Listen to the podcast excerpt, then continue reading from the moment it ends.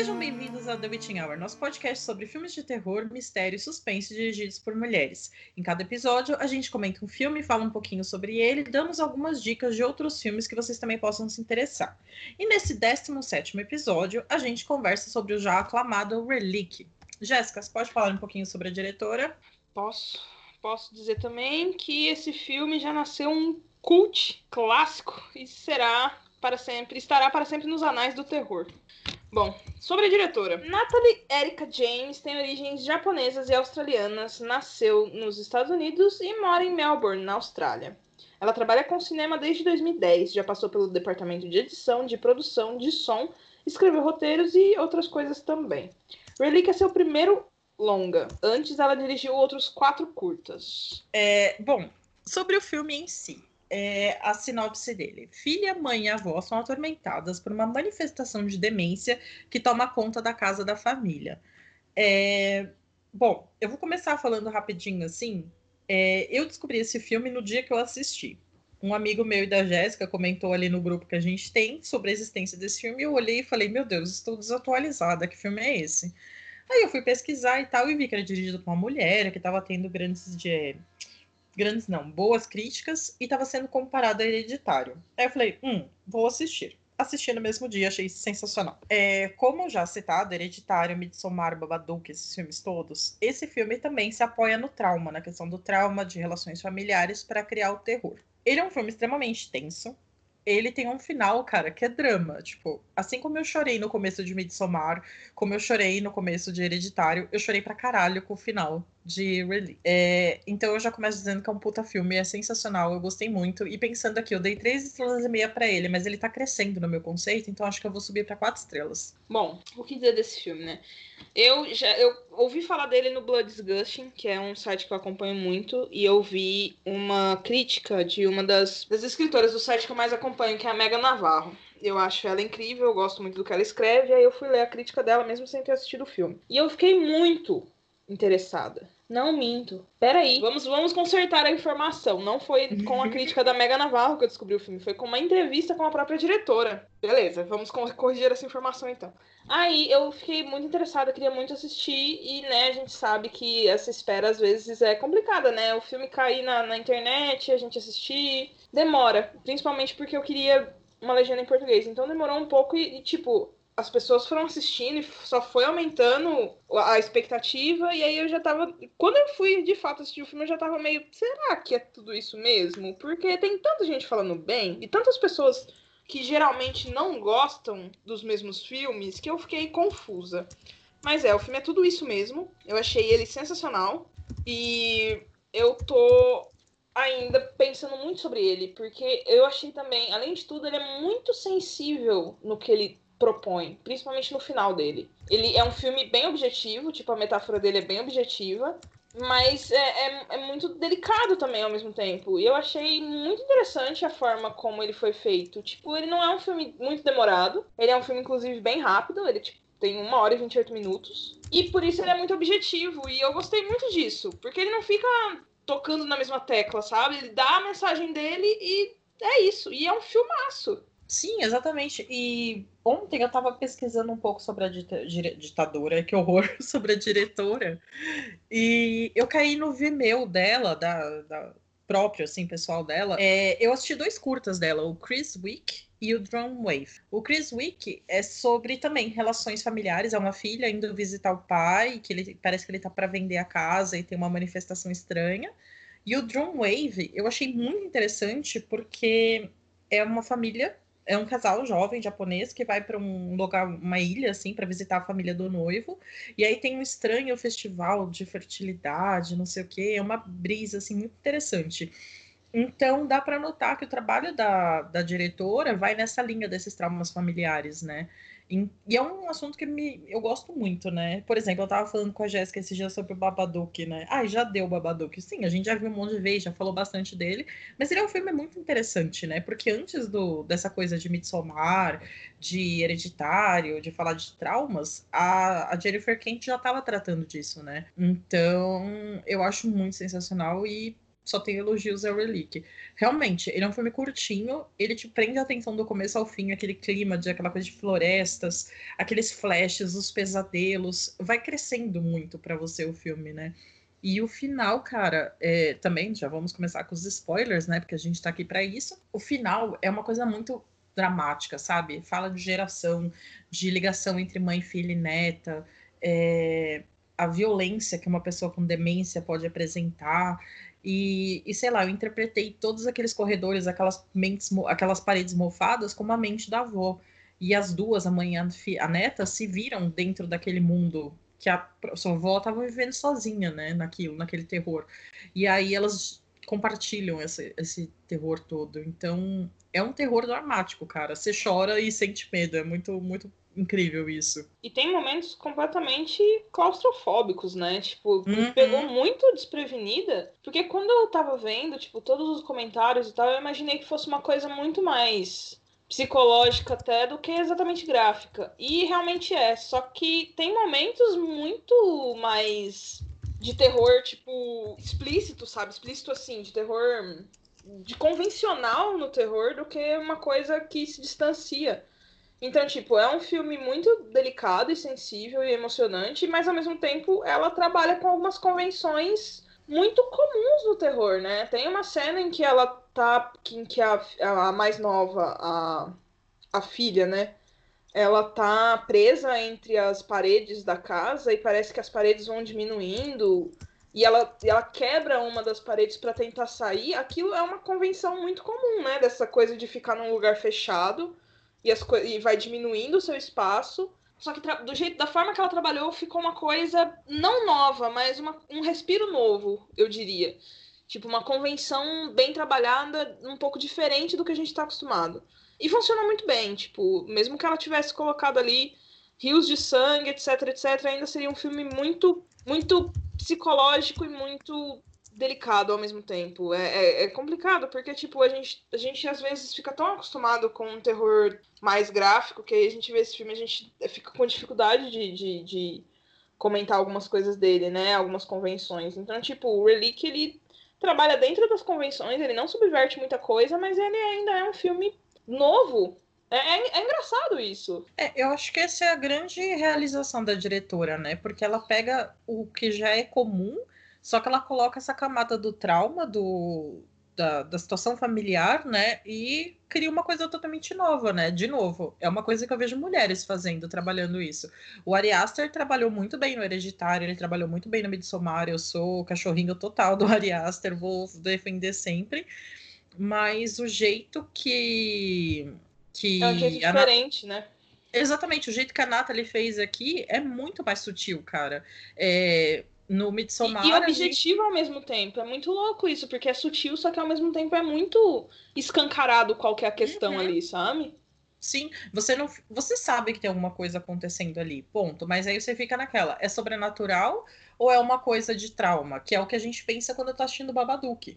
No Midsommar, é, já tem, tipo, a pessoa se jogando de um penhasco e betendo a cara na pedra. No Hereditário tem a cabeça sendo arrancada por um poste. É muito mais gráfico. E no, no, filme da Natalie, não, tem aquela coisa, né? Aquela tensão da avó violenta, aquela cena que a avó tá fazendo café descalça, com os pés sujos, você fica desesperado. Meu Deus, onde estava essa mulher? O que, que aconteceu com ela? Entendeu? Então eu gostei muito disso. E aquelas respostas. Ela vai se virar cara... e não vai ser a avó. Exatamente. E tem uma outra cena que eu acho muito interessante também, né? Que a avó dá o anel pra, pra neta, né? E depois fica para ela: quem te deu isso? Tira isso. E ela segura com muita violência para tirar da mão dela, até machuca a mão da neta. E assim, é como você disse, é sutil, mas direto, né? Não é aquela coisa, um, um gore muito pesado nem nada. É um filme muito. Eu não diria que é fácil de assistir, porque é muito pesado, né? Eu até falo, né, para quem tem uma perda na família, assim, é muito difícil. Quem tem experiência de alguém na família com demência, deve ser um inferno. É um inferno, né? É realmente aquilo que está descrito no filme, porque é muito difícil você entender o que está se passando na cabeça de uma pessoa idosa com demência e como ajudar, como estar perto daquilo, né? E aquela outra cena já no final, que a filha deita e vê que a mãe também está começando a, a, a, se desmanchar. Cara, aquilo me deu um aperto no peito, porque é isso, gente. Que é medo é maior do ser humano do que a morte? Como lidar com a morte de alguém próximo e com a própria morte, sabe? Envelhecimento, aquela coisa toda. O Bergman Não trabalhou só isso, é você, você também ter essa noção de que o. de que pode acontecer com você, sabe? Eu acho que isso ainda torna as coisas muito mais assustadoras. Tipo, aconteceu com a Uhum. minha mãe, provavelmente também vai acontecer comigo. Então é tipo, é, é ainda mais assustador você, tipo, perder alguém da sua família e saber que você pode ser a próxima. Exatamente. A questão do envelhecimento, né, que é muito assustador. O Bergman, ele trabalhou muito, tipo, no Morangos Silvestres e tal. Seu corpo começa a decair, a sua mente começa a deteriorar. Isso é muito assustador, assim. É uma coisa que é uma certeza que a gente tem, mas é muito assustador, né? Então, essa questão de envelhecimento e morte tratada no terror, eu acho que é super cabível. Sim, é, é um dos, é um dos. Muitos teóricos, inclusive, afirmam que, tipo, o terror, ele é um dos. Ele é um gênero que basicamente lida com ah, o medo da morte, né? Então, assim, que uma Uhum. das principais características dele é essa. Então, tipo, eu não diria que é só essa, mas eu acho que quando bem trabalhado, o terror ele, ele deixa esse medo inerente. É, E esse filme é sobre isso, basicamente. Então, é um baita filme de terror, acho que é um dos melhores do ano até agora. E eu acho que vai ser até difícil bater. Cara, eu também, assim, quando eu terminei o filme, eu falei, ah, legal, gostei dele. Mas aí eu não parava de pensar nele ao longo da semana. Eu escrevi uma resenha que deve sair no Cine Vardar antes do episódio até. E, e desde então eu tô pensando muito nele. E, cara, é isso. É isso mesmo. Não tem muito mais o que falar. É, né, é, é, é um filme triste, ele é pesado, ele é emocionante, mas ao mesmo tempo ele é muito objetivo no que ele quer te mostrar e no que, na forma que ele quer te fazer sentir.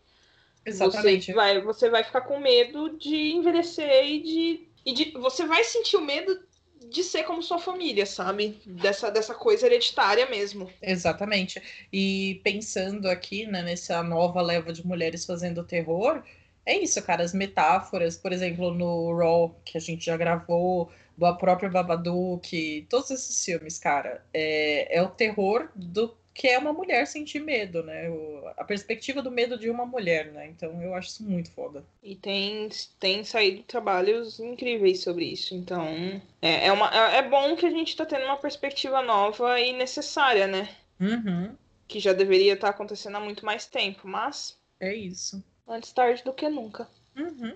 Bom, então eu vou ser uma pessoa muito clichê agora pra indicar. Eu acho que se você tem essa coisa meio descacetada das ideias, você poderia ser legal fazer uma dobradinha de Relic e Hereditário. Eu acho que seria uma dobradinha daquelas que termina com a sua semana. Então eu indicaria Hereditário pra ser assistido, inclusive, junto com Relic. Bom, então eu vou pegar o bonde aqui da Jéssica e falar: assista Hereditário, Midsommar e Relique. Aí você tá no combo do desgraçamento da família, dos bons costumes e aquela coisa toda. É incrível, gente. Pra ficar E você vai terminar chorando demais. Você já. Eu já recomendo ir assistir esses filmes com um pote de sorvete e um...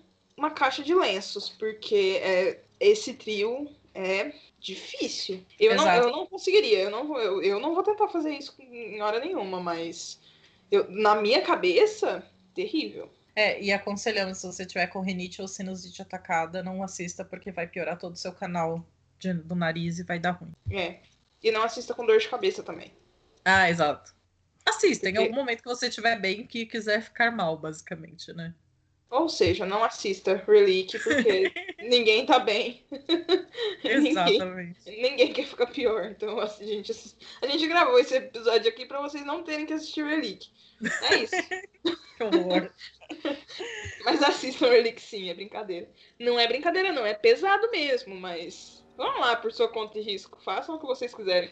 Recomendo, não sei, vão com Deus. Sim. Bom, é... Bom, então é isso. A gente gosta muito do filme, né? É até complicado ir mais além, né, da- das nossas metáforas, do que, que a gente entendeu da obra e tal. Mas é isso, cara. A gente recomenda demais vocês assistirem Terror Dirigido por Mulher. Não, Michelle, esse podcast foi criado com esse intuito e a gente não recomenda, né? Imagina, né? Mas enfim. É, eu queria agradecer de novo quem ouve a gente, comenta no, no- no nosso Instagram, manda mensagem, isso é muito bacana. E a gente criou um padrinho para nos ajudar a pagar as despesas de edição e hospedagem. Então, se você puder contribuir com a gente, a gente colocou valores de dois reais, aquela ajuda da amizade, e cinco reais que a gente vai criar um. A gente tem já um grupo no WhatsApp com para vocês ficarem papeando com a gente sobre filmes, dando dicas, ficar sabendo das pautas antes, aquela coisa toda. Porque a gente gosta de tanto de spoiler que a gente quer fazer um grupo para dar spoiler para vocês. Exato. É isso. Bom, a gente também tem a nossa nosso Instagram, que é o The Witching Hour com dois R's no final. A gente posta lá os pôsteres dos filmes que a gente vai discutir na semana. E a gente fez uma playlist também do The Witching Hour no Spotify. É fácil de encontrar, The Witching Hour, podcast. É uma playlist lá com todos os episódios. Se você quiser ouvir, assim, tipo, sete horas da gente falando, tudo bem. Tem essa playlist aí para facilitar a sua vida, sei lá quando voltar as coisas ao normal, quando sair a, a, a vacina desse, desse micróbio filho da puta, a gente pode pegar, quando você for viajar, sei lá, você vai fazer uma viagem de 10 horas, coloca a playlist do The Witching Hour, vai anotando os filmes, anota as dicas. Olha que maravilha, quer companhia melhor para sua viagem? Não existe. E se você quiser, então, acompanhar, me acompanhar nas redes sociais, é arroba todas as minhas redes sociais só me encontrar. Se você quiser dizer, Jéssica, não tem nada a ver com o que você falou no episódio, pode me encontrar na rede social, me chama no privado, que é melhor, né? Não vai, assim, causar mal-estar, né, pro, pro, pro podcast na rede pública, mas se quiser também pode. Então é só me procurar, arroba capirogéssica. Fiquem à vontade, estou em todas as redes sociais. É isto. Muito obrigado quem está ouvindo a gente, e é ótimo ter ouvintes. Que a gente se sente feliz, né, quando as pessoas ouvem o que a gente está falando, é ótimo. Gosto muito. Bom, eu sou Michelle da 5 a 7, Michelle com 2 L's e E nas redes sociais, Michelle da 5 a 7.net, no meu querido bloguinho. E é isso, gente. Se quiser conversar comigo também, me seguir, me ver reclamando de personagem de livro de filme, estamos aí para isso. E é isso, gente. Um beijo, até a semana que vem. Tchau, tchau, gente. Muito obrigada. Beijo.